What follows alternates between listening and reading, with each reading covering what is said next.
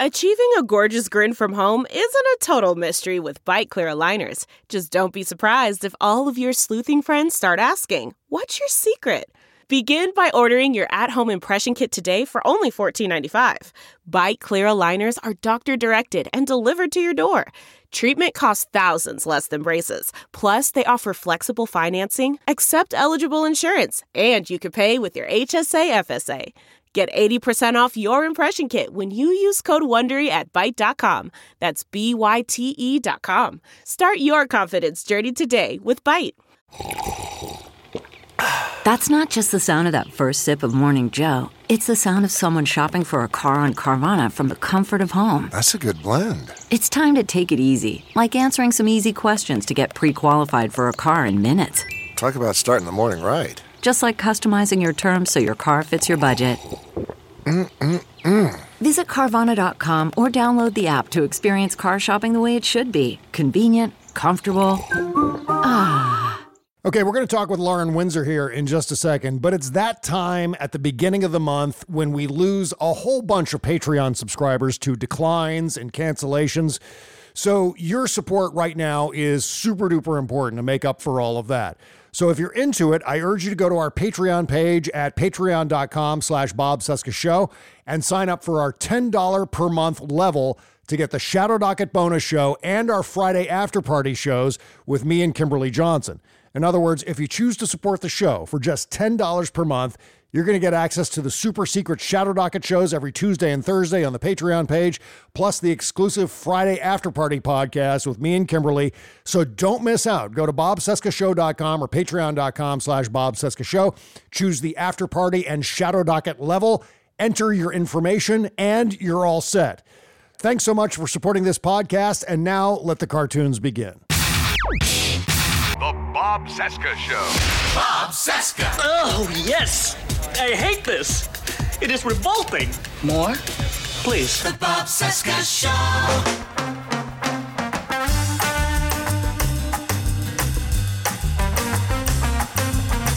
From our nation's capital, it is Wednesday, November first, twenty twenty-three, and this is the Bob Cesca Interview on the Sexy Liberal Podcast Network. Hi, I'm Bob. Hello, Bob. Hi, day one thousand fifteen of the Biden-Harris administration, three hundred sixty-nine days until the twenty-four presidential election. You can find me on Threads and Instagram at the Bob Cesca, Twitter, Bob Cesca underscore go, Spoutable Bob Cesca, and the Patreon page is bob cesca show dot com. Right off the bat, I am so glad Lauren Windsor is on our side and not the other side. She's one of these fearless activists and consultants who puts her own ass on the line to push back against the MAGA movement. Among many other things, Lauren is famous for her sting videos where she acts like a Trump supporter and gets people like John Eastman to blab all kinds of incriminating things. You may have heard about Lauren on The Rachel Maddow Show or Keith Olbermann's Countdown podcast, not to mention her appearance on something called Start Me Up with Kimberly Johnson. Who's that? She's working with volunteer blue dot org. She's the centerpiece of the YouTube channel called The Undercurrent, and she's responsible for Project Veritas Exposed. We're going to talk about that today. Links in the description, of course, to support all of those websites and places. Meantime, don't forget to support this podcast by subscribing to us on Patreon, bob cesca show dot com. Okay, here's me talking with the great Lauren Windsor. More fun, more music, The Bob Cesca Show.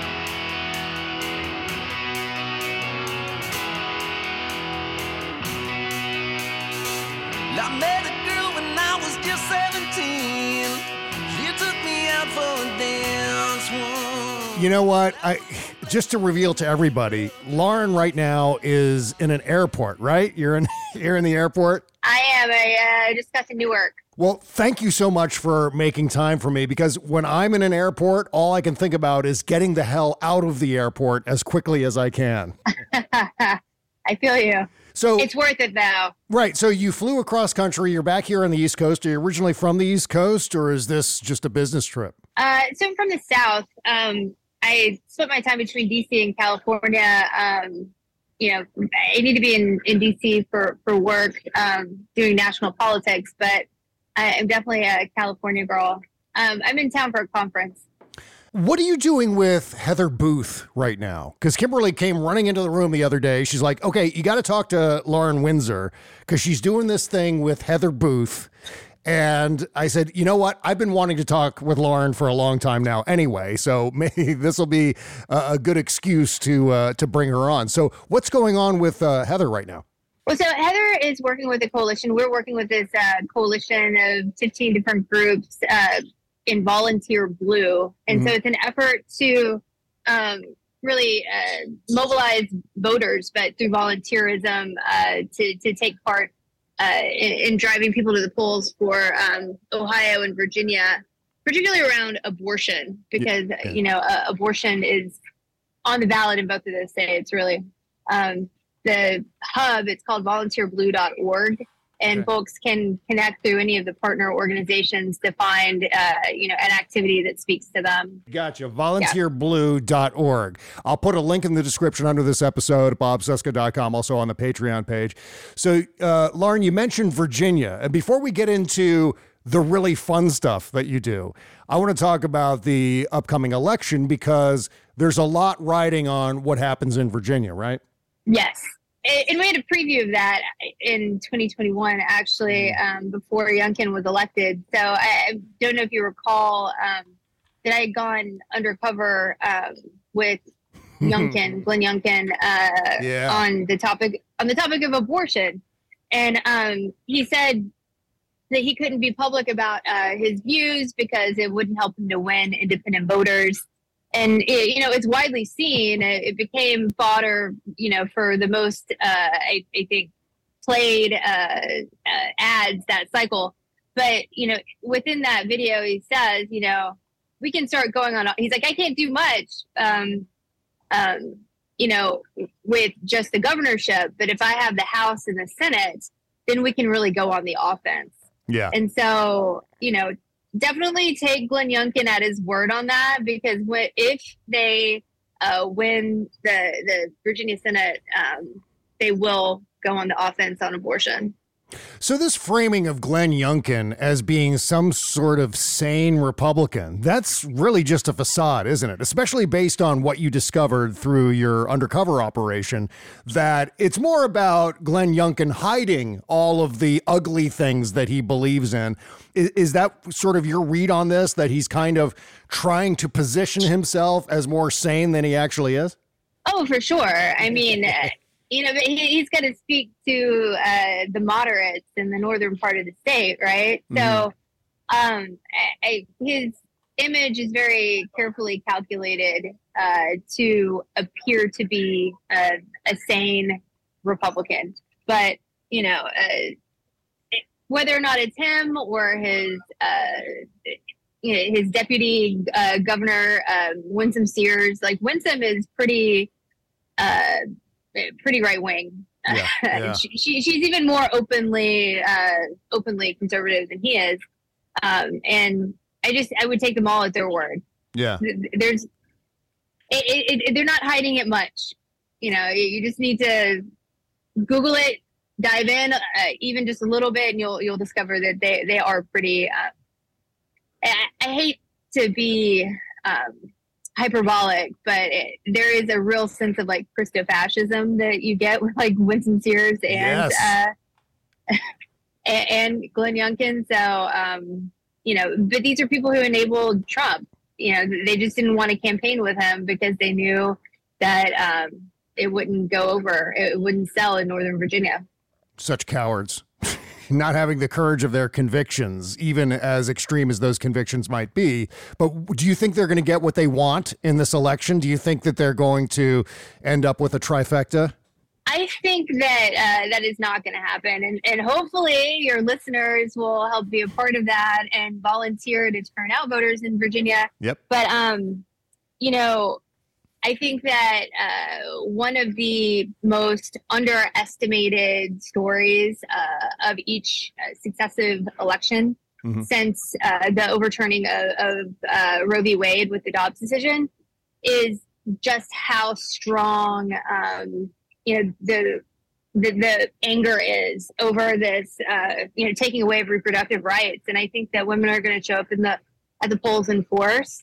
And I don't think that they're going to be able to do that in Virginia, but, you know, um, people have to not be complacent, you know. Um, yeah. I think there was a, there was a sense in twenty twenty-one. Um, I know I talked to a lot of people that thought, oh, Youngkin definitely can't win given, um, you know, your, your video with, uh, um, how he really feels about abortion. But, you know, people were complacent about it and didn't really think that, um, I guess, you know, that Dobbs was coming, that overturning Roe was coming. And, but now we're there. So, um, I hope that people take that seriously. You know, Lauren, one of the things that I'm constantly thinking about is the disconnect between the political discourse in social media versus what's actually happening on the ground, things that you're doing with your activism and the volunteerism that's happening out there. Uh, it's really encouraging. And I think if we spent more time checking out what was actually happening out in the world, not on social media, we'd be a little bit more optimistic about things. Does that make sense? I do think that um, we tend to be much more uh, nervous and jittery as Democrats. Uh, and when you're in, uh, I think, Beltway bubbles where, um, you know, the, the pundit class, like the mainstream, the mainstream sort of pundit class is really sort of more skewed as like centrist or like right leaning, you know, um, I, I think that people buy into that a little bit too much. And, um, I, I'm not saying that, uh, you know, the electorate skews progressive, but I think that, um, you know, for instance, you know, what about the red wave that never materialized last year? Yeah. There's a, there's a, a great data point right there.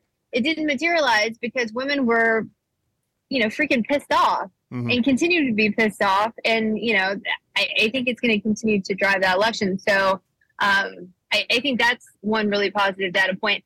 But, you know, when you talk about um, undercurrents of things that we don't really see or, or that don't really get talked about, it also happens on the negative side. So I remember in twenty twenty-one, um, I went to a lot of these events and uh, there was a real focus on schools and uh, critical race theory. Yeah. And even though we've talked about that, people weren't really um, talking about it as being like a driver in the election.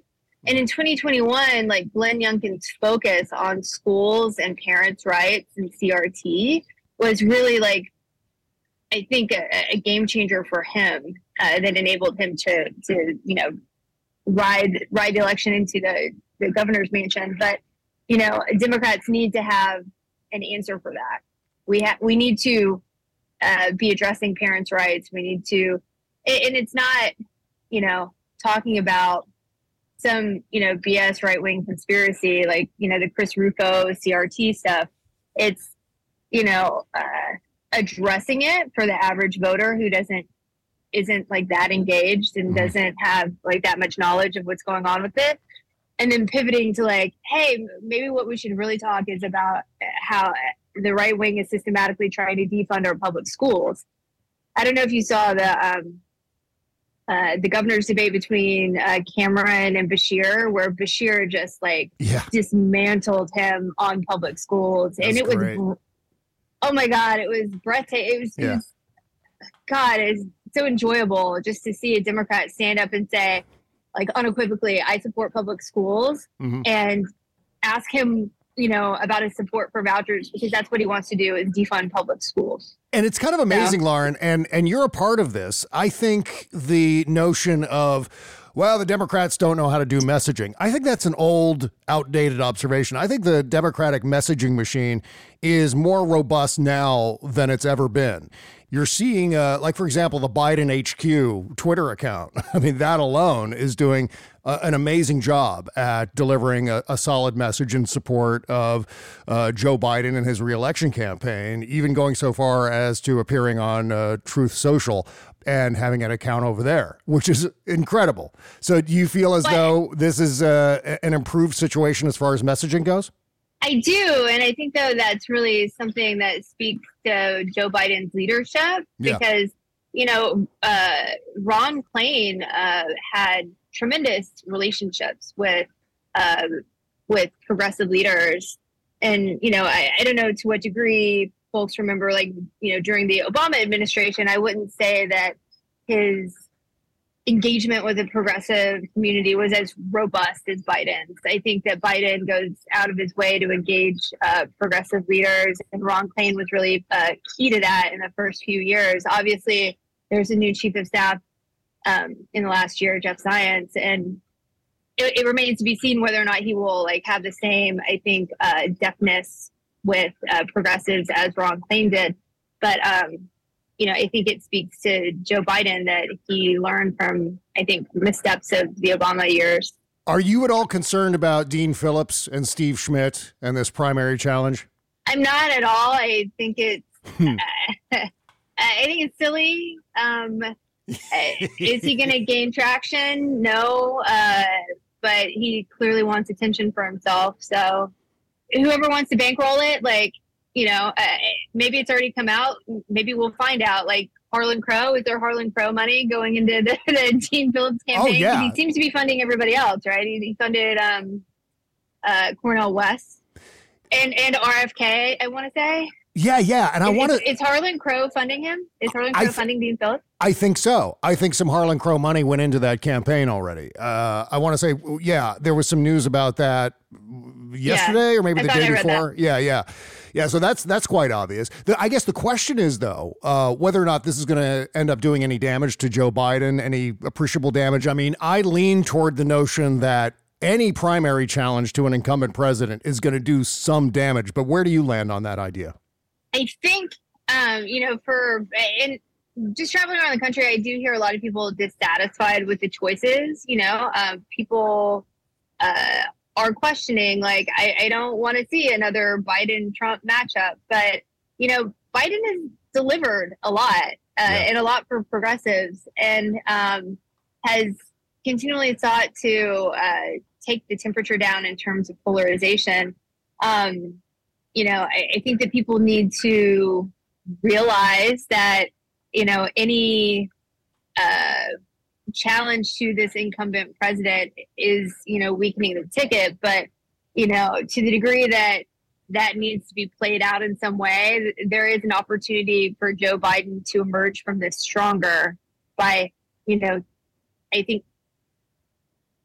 I wouldn't say he needs to engage Dean Phillips because, I mean, that would just be, uh, you know, uh, uplifting his candidacy. But yeah, um, in so far as they can dismantle any of his arguments um, in a very public way mm-hmm. and just reinforce with people, like, every single criticism that Dean Phillips has lodged at me, here's my response, and, like, shut it down. You yeah. know, yeah.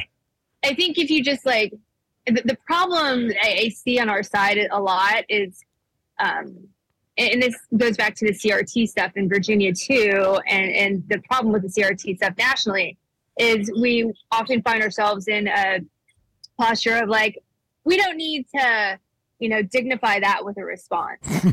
And so rather than responding and like shutting it down and pivoting to what we should really be talking about, which is like exactly The t- what you saw with Bashir uh, versus uh, Cameron in Kentucky, which was just so, you know, like a masterclass, right? Yeah. Um, when you leave a void like that in a conversation, um, to the average voter, it, it you know, the right wing then dominates and wins, and Democrats look weak. Like, well, you don't have an answer for this. Mm-hmm. It's true. Like, if you're not responding to it, it must be true. And then it like sort of, I really think um, encourages like the worst sort of speculation and sort of like buy into whatever right wing fever dream is like of the moment. Mm-hmm. So rather than like avoidance and like, you know, uh, leaving voids out there, I think that, you know, to the degree that Democrats can address these concerns and pivot to what we should like, you know, just fully dismantle the, the argument. Like, no, unless someone's truly crazy, like, you should engage with people who are, like, raising these concerns in a good faith manner. You know, we need to be doing the uh, the hard work of combating disinformation. Yeah, exactly. I think yeah. there's an opportunity, too, to illustrate strong leadership. We have the advantage of the truth behind us. And if we can articulate the truth in a way that's hard-hitting and comes from a place of strength, as opposed to Republicans who pretend to be strong and their entire argument is based on Uh, lies and disinformation and nonsense, is sort of something that uh, I think Gavin Newsom is doing quite a bit of these days and is extraordinarily effective at. And he's not afraid. And the same with uh, Mayor Pete, Pete Buttigieg, Secretary Pete, where he's going on Fox News quite a bit and sticking it to them on their own airwaves, so to speak. So that's the kind of thing we need more of, right?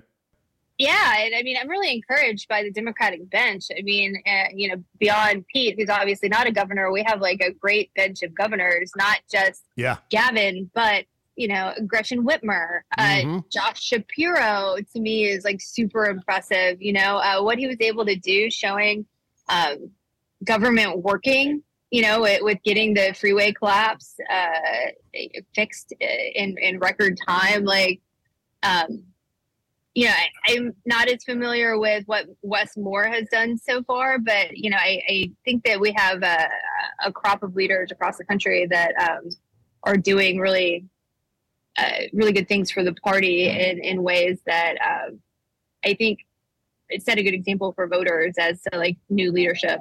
Okay, we'll take a short break. Back with more Lauren Windsor right after these words.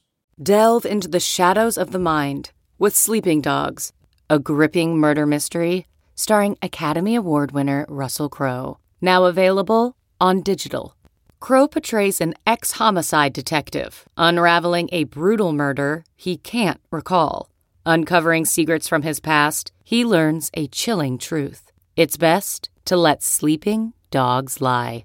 Visit sleepingdogsmovie.com slash Wondery to watch Sleeping Dogs, now on digital. That's sleepingdogsmovie.com slash Wondery.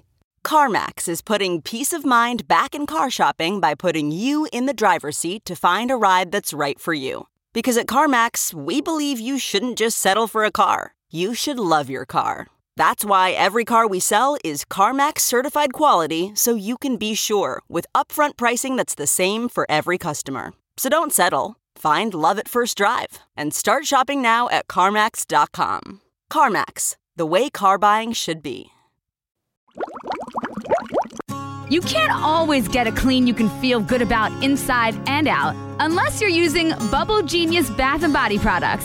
See, Bubble Genius is a woman-owned small business proudly creating our vegan-friendly products in America and supporting other U S businesses by buying our ingredients and supplies from them as often as possible.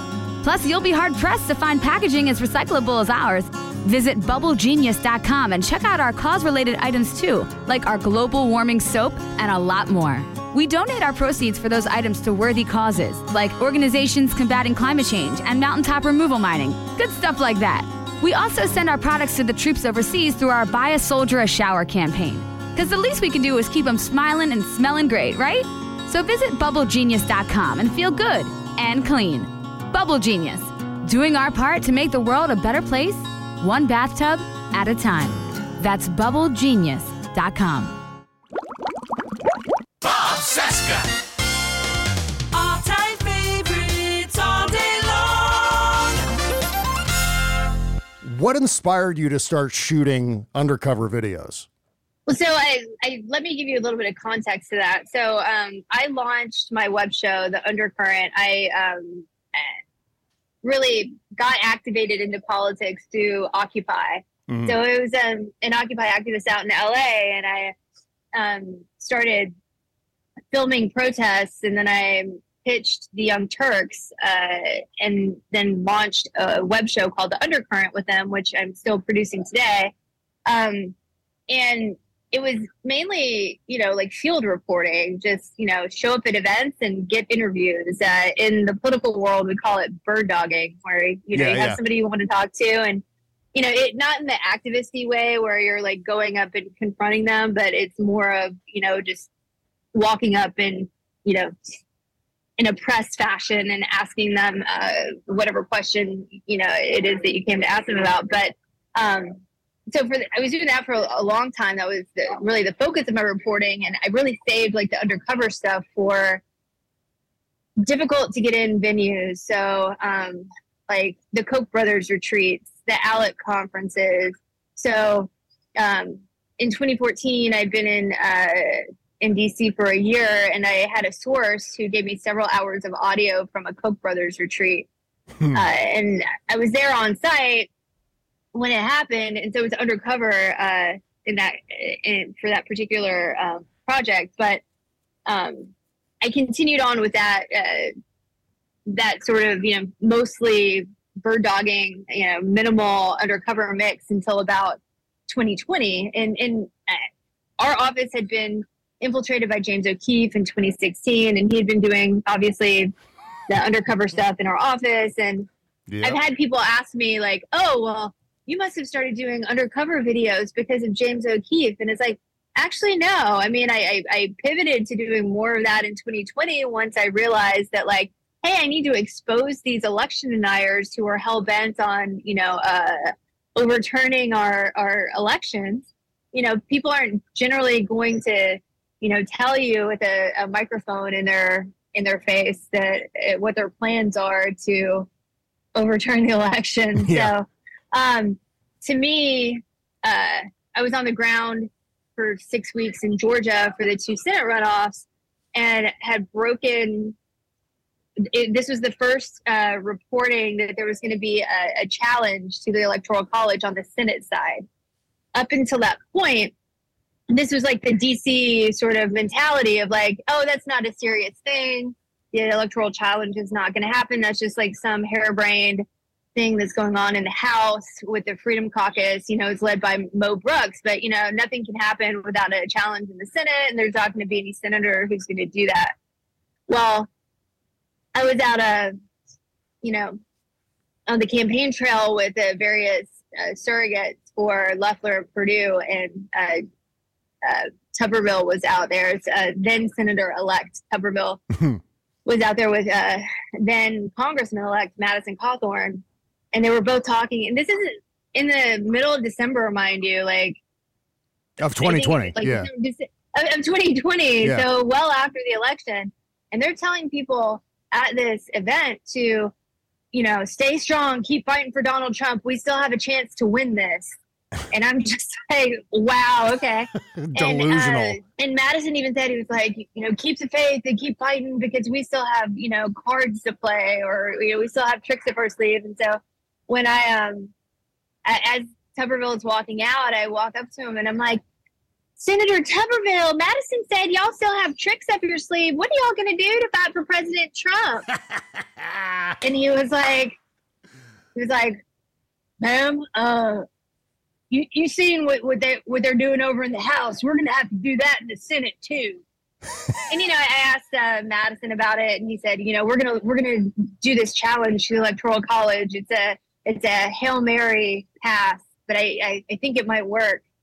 And so, to me, um, going undercover just became really key to, you know, exposing more of, of of what was really going on. And, you know, those stories helped to really train the focus onto Georgia. I mean, it was already trained there, you know, the, the crucible of everything going on politically because of those two Senate races. Mm-hmm. But, uh, you know, Donald Trump tweeted out my stories. Like, I asked David Perdue if Um, he would also challenge the Electoral College. And he said, yes, ma'am, I am, even though that wasn't technically possible at the time. And so Trump tweeted out both of those things, and he became like, he didn't, he even, he even thanked me by name. He tweeted out the wow. David Perdue story, and he was like, that's because David is a true patriot. Thank you, Lauren, for your hard work. No clue. They no clue what you were doing. They just tweeted it out, and there it is. Oh, my God.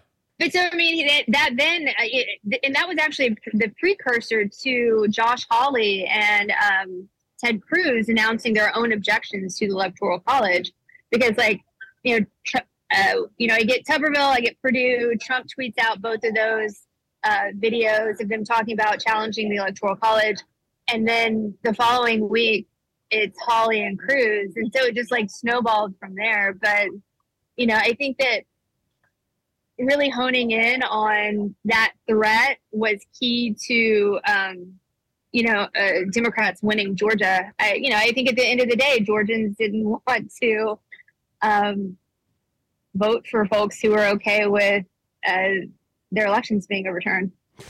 What was the development of this character that you play? Was it sort of an organic thing that you thought of on the spot, or did it kind of, uh, was it ruminating in your head for a while? Like, okay, how do I get them to believe that I'm one of their own people? Is that where the character came from? Or, as I said, was it more spontaneous?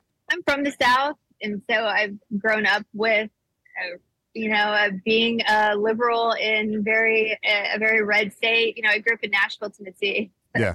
Yeah, I have uh, family members who are Trumpers.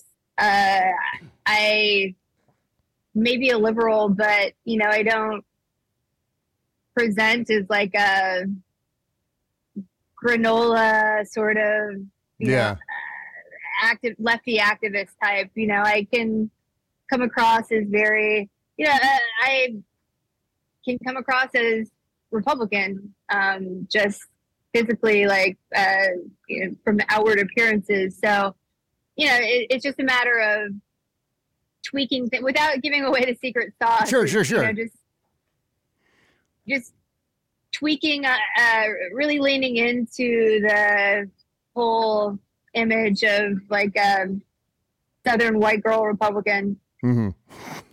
Well, you're extraordinarily good at it, and it's obviously very, very effective if they're all buying into it. So I want to go back, though, to uh, Project Veritas and James O'Keefe. Did they go after you first, or did you go after them and then they retaliated? How did this all develop? They went after us, um, and what it was was um, it wasn't so much our firm, but it was our firm was a proxy for the Clinton campaign and the D N C. Hmm. So um, in our office, um, so I am a political consultant. Uh, I'm a partner in a firm called Democracy Partners. One of our co-founders is named Bob Creamer. Oh, and yeah, I know Bob, him. Um, so, yes. So Bob is a great guy, like family to me, like a father figure. He mentored me, like, took me under his wing, really brought me into the world of progressive politics in D C back when I was an Occupy activist in L A who had just launched this, you know, web show with the Young Turks. Um, you know, so Bob to me, you know, he's a, he's a partner, but he's family. And, um, you know, they had had some, uh, they're in, I guess, it, it, they, they didn't, you know, like think, let's go after Bob Creamer. They had been doing some like fishing expeditions in Wisconsin. And I guess in conversations with this guy that had been a subcontractor for, for Bob on a project, uh, this guy's name was Scott Vogel.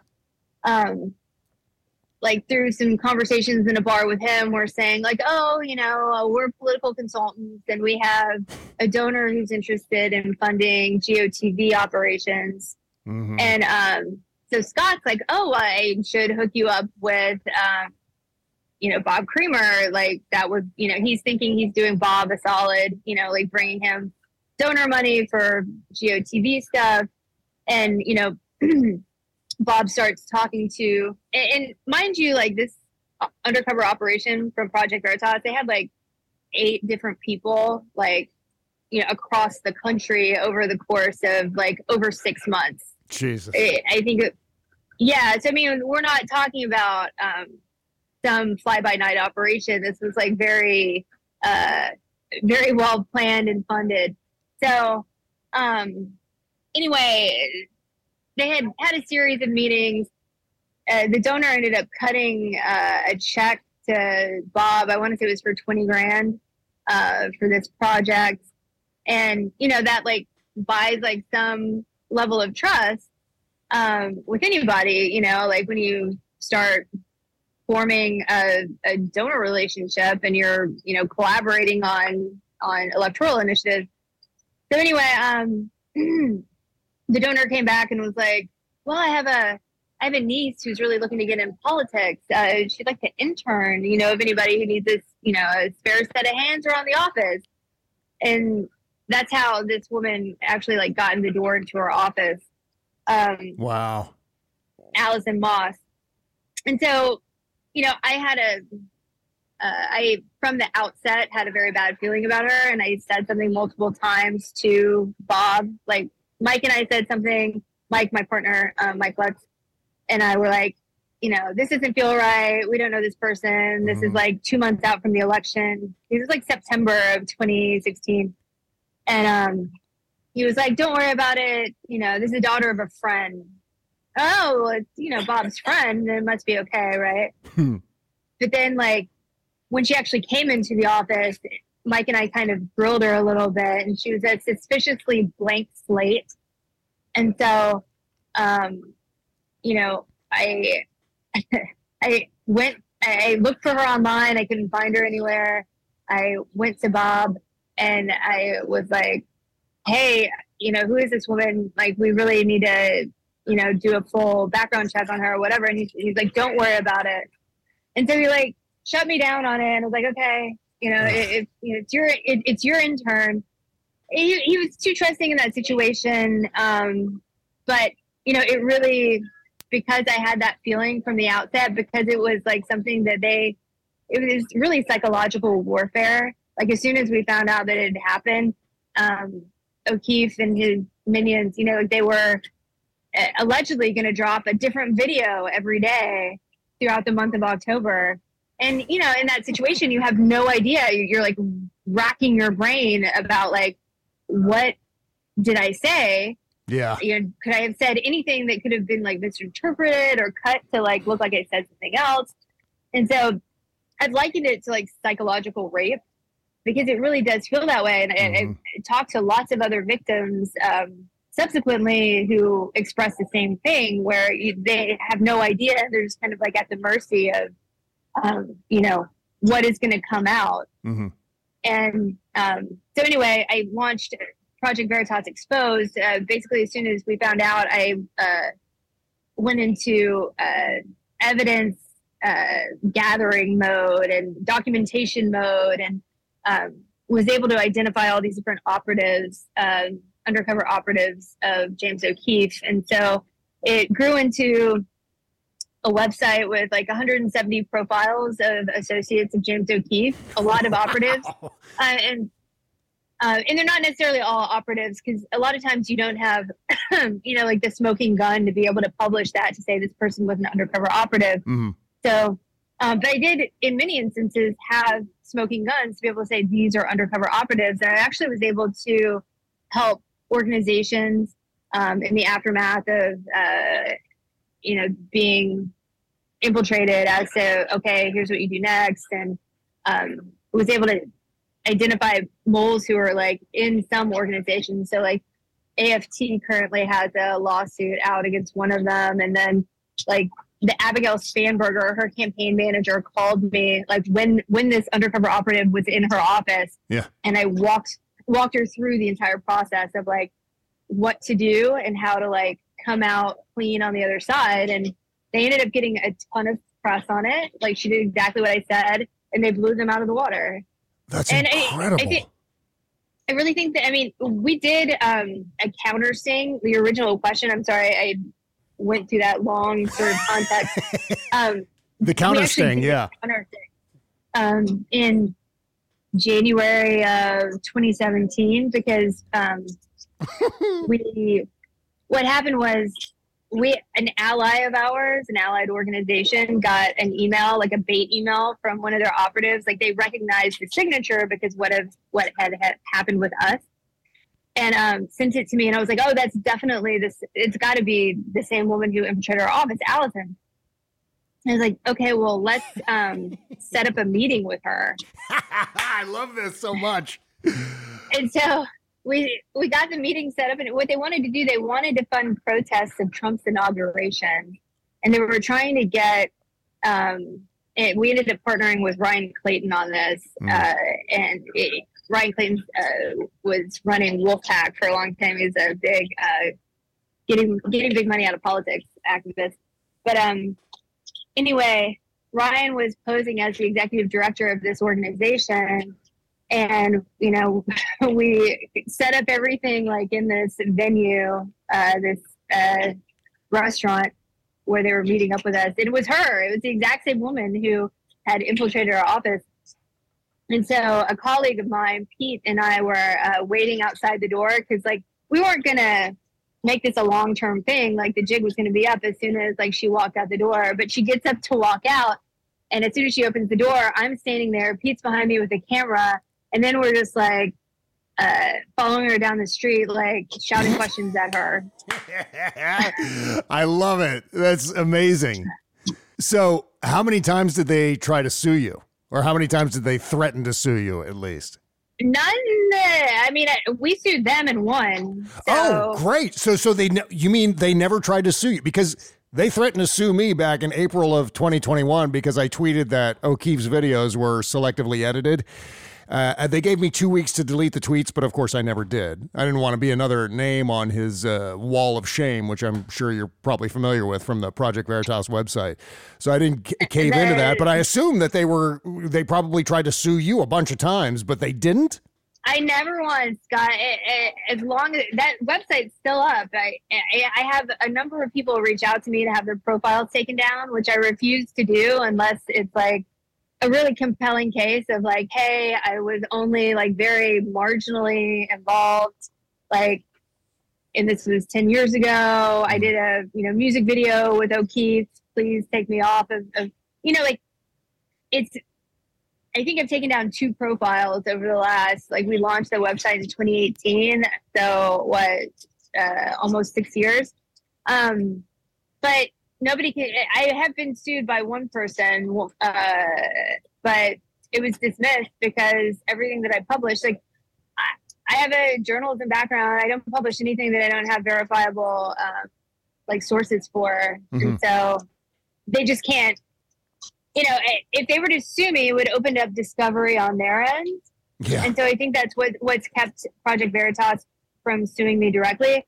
It was one of their um, staffers that sued me, um, and he was a he was pro se, so you know it, it wasn't a serious effort. But I yeah, did yeah. have to like, I did have to you know hire a local counsel. You know, it's annoying. Yeah. But. Whatever, you know, I'm not taking it down. Fuck you. Um, part, I'm sorry. Pardon my language. No, that's fine. That's fine. It's a podcast. It doesn't matter. It always, it always uh, elicits a strong reaction from me. I, I'm just, I have not much mercy for any of these people. And I'm like, yeah. You're the one who decided to be uh, involved with this person who is clearly um, just totally unethical. And you know, there are consequences. You, you, if you're going to go out there and destroy people's lives for activism, like these people are civilians. Mm-hmm. You know, when I go under, when I go undercover, here's some key differences. I'm not like targeting like some low level staffer on right. a Senate campaign. You know, what the fu- what the fuck is that? Like, mm-hmm. You're going after people who don't have that much experience, don't. Uh, typically don't have that much experience or yeah, that no, much no knowledge media of training like, or yeah yeah they're just completely or, unaccustomed to it but but they don't have uh, generally speaking the knowledge of what's really going on inside of a campaign. So you know a lot of the videos that O'Keefe has done uh in recent years, it's you know he he plays in Senate races, you know key Senate races, will go into um an office a campaign office and engage staffers. And it's like, very few of these staffers have real access to the candidate, and to try to paint the candidate as like knowing, you know, whatever this, this staffer is saying, um, or that the staffer has any clue what's really going on is really disingenuous. But you know, that the whole operation is built off like, let's go in and fish and see what we can find. And then, you know, uh, we'll take any, any salacious thing whatsoever and cut it in a way that, to make it look nefarious. Yeah. And, you know, it, it's a marker of their methodology is a lot of times to, you know, get people drunk, you know, they do the, have the conversations at bars, uh, and then, start asking, you know, sort of like contentious questions about candidates, issues, whatever, mm-hmm. you know, so. The th- the thing with Veritas wasn't so much, to me at least, the deceptive videos themselves, because it's very clear that they were crafting these videos to make it seem like something was happening that wasn't happening. The terrifying reality to me was that Republicans repeatedly attempted to legislate based on those videos. It'd be like writing laws based on a Jackass video. You know what I mean? That's the dark side of all of this, that the Republicans seized upon James O'Keefe's bullshit and decided to turn that into law. Well, it's not only that. I mean, Donald Trump actually like gave money to Project Veritas in twenty fifteen. Yeah. So, you know, you're talking about uh, if you look at the topics that O'Keefe was pursuing, and particularly pursuing Uh, Bob, and again, it wasn't about Bob. It was, you know, they were made aware of Bob, and he, you know, then it was like, oh well, uh, he's working for the D N C, he's working for Hillary Clinton. You know, we can paint Hillary Clinton at, with its corrupt brush by, you know, making it look like whatever Bob is doing is nefarious. Yeah, yeah. And doing that when he's being funded by Donald Trump, who is Hillary Clinton's opponent. I mean, that to me is terrifying, that you could, under the guise of journalism, and be taken seriously, mm-hmm. be taken seriously, because it was like Anderson Cooper who was like leading the charge in, in this story in twenty sixteen. Um, you know, it, it's chilling to me. Yeah. You know, we have, you know, entire news outlets or news, unquote, quote unquote, news outlets Uh, devoted to, uh, you know, going in and ruining like civilian lives, mm-hmm. uh, staffers' lives in pursuit of, you know, electing a presidential candidate. Well, and they, they also do that, Lauren, to members of the press, anyone who writes something negative about Project Veritas, or at least we can refer to them in the past tense now, because ha ha ha, bye-bye they're, Project they're Veritas. Yeah. But what they do is they intimidate people using defamation lawsuits into taking down what they wrote about Project Veritas. And that happens. Uh, that's how they came after me. They've come after, they've got that, as I said before, they've got that wall of shame. And most of the time, the journalist or publication will capitulate to Project Veritas's legal threat. Are you aware of any um, grassroots efforts to strengthen anti-slap laws? Um, maybe not necessarily in response to Project Veritas, but this is something that's becoming more and more prevalent in the political debate, which is that, you know, punishing your political opponent by suing them for defamation.